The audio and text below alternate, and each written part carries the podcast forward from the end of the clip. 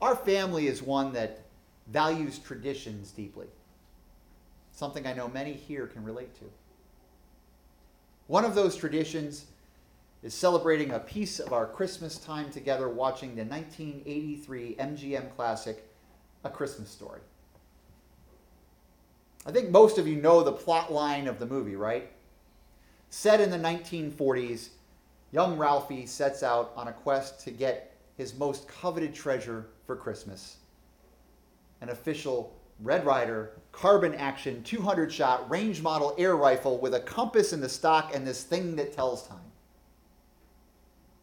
Throughout the film, Ralphie tries everything from writing a school essay to telling Santa. Each time, he's thwarted by that same familiar phrase You'll shoot your eye out, kid.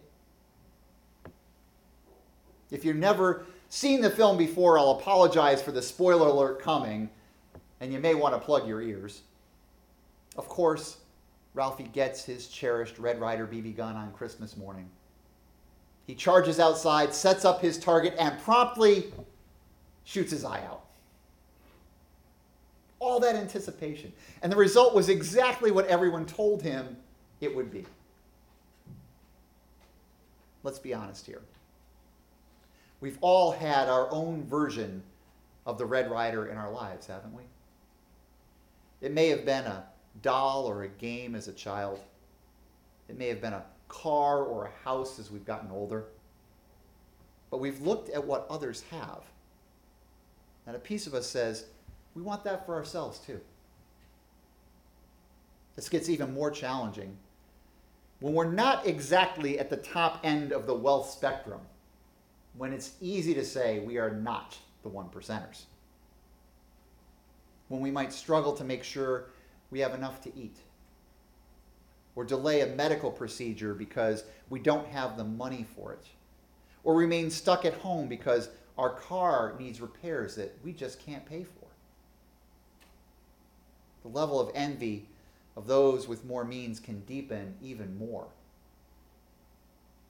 The type changes a bit. Those with wealth envy others who have more with a touch of greed added. Those in poverty envy others who have more with an anger at the lack of fairness that they see. Either way, envy is there and with it comes all the things that James points out in today's reading disorder, murder, struggle, and fight. Tensions and stress build. And we wonder why life is so hard to get through. James does offer another way, although it's not exactly easy to make it our reality. Show that your actions are good with a humble lifestyle that comes from wisdom. I know, really? Humble? How much more humble can I be when I have nothing or close to nothing to live on? But it's the wisdom piece that tries to shift this thinking. What of the wisdom from above? First, it is pure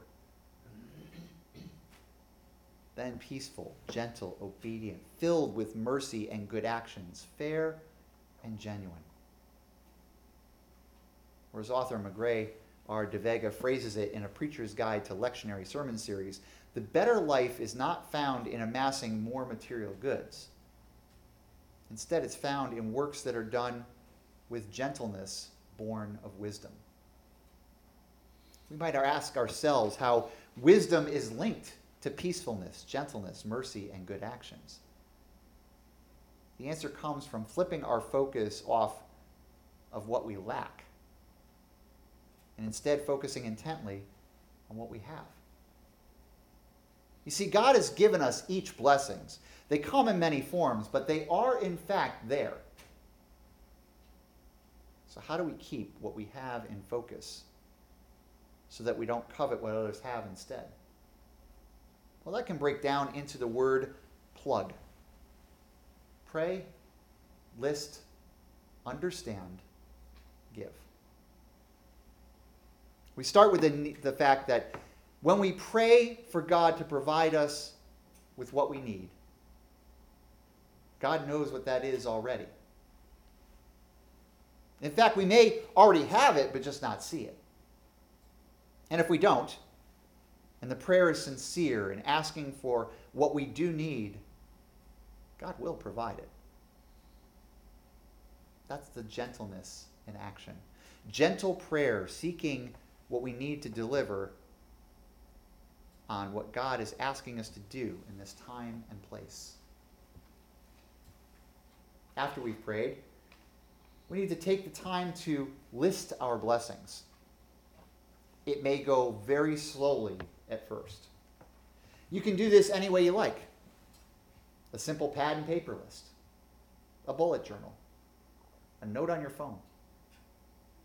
But take time to list out your blessings.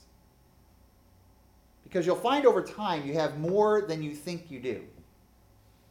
To get started, press yourself to list 10 blessings.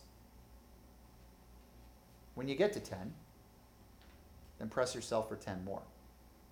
Make it a challenge each time. Eventually, you'll see that God has gifted you with talents, with people, and with resources you've never even thought about as blessings before. Now that you have your list, it's time to discern exactly how God is asking you to apply those gifts in service to the kingdom. To understand what we're supposed to do with them. Maybe you have the gift of skilled hands to knit shawls for people. Maybe you listen well and are here to be present for shut in people who crave interaction with others.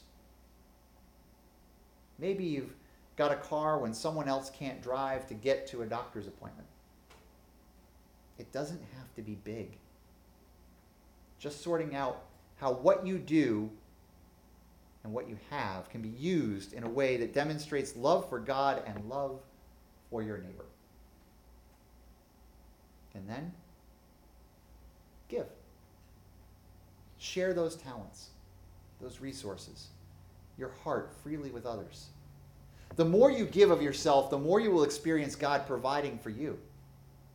You see, God doesn't just dump a set of talents and resources on us and tell us to use them up. God gives us those. And as we use them, trusts us with more to do more. The more we embrace our current blessings and put them to good use, the more we will be given to share. Come near to God, and He will come near to you. The reality is, God is already reaching out to us with more to share. We just need to move toward God to accept it. But God can't come near to us when we turn away and wallow in what we don't have. God can't embrace us when we're trying to embrace the things others in this world have. God can only be close to us when we turn toward God, praise God for the blessings we have so far, and to seek wisdom to use them up totally and wisely. And for all of this to happen, we need to stop looking outward toward those we envy and start looking inward at who we are and what we have been given so far. More importantly, we have to look at how we focus our inner voice. A really interesting study from Psychology Today was shared recently that I found fascinating. According to the study, just under half the time, 46.9% to be exact, people are doing what's called mind wandering. They're not focused on the outside world at all or the task at hand that they're even doing in the moment. They're looking into their own thoughts. Unfortunately, the study of 2,250 people proposes most of this activity doesn't make us feel happy. Think about that. Nearly half the people studied were taking time to explore their thought process, and yet they weren't happy. Why? Because they were allowing their thoughts to focus on all the things they didn't have instead of what is right within their reach. In the end, this actually sums up all of the book of James fairly well. that we're to spend our time not looking outward, casting judgment, talking down, envying what others have. We're to spend our time examining how much we already have, how God is calling us to use what we have, all of it, and to put everything we have into what we give. When we do, we approach humility. So we may end up on the favored side James remind us about saying God stands against the proud but favors the humble. So let's spend our time ahead plugging away. Pray for what God wants to equip us with. List our blessings. Take time to understand how we're supposed to use what we've been blessed with and give them away freely all of them. May God continue to extend the greatest blessings possible to each of you in the days ahead. Amen.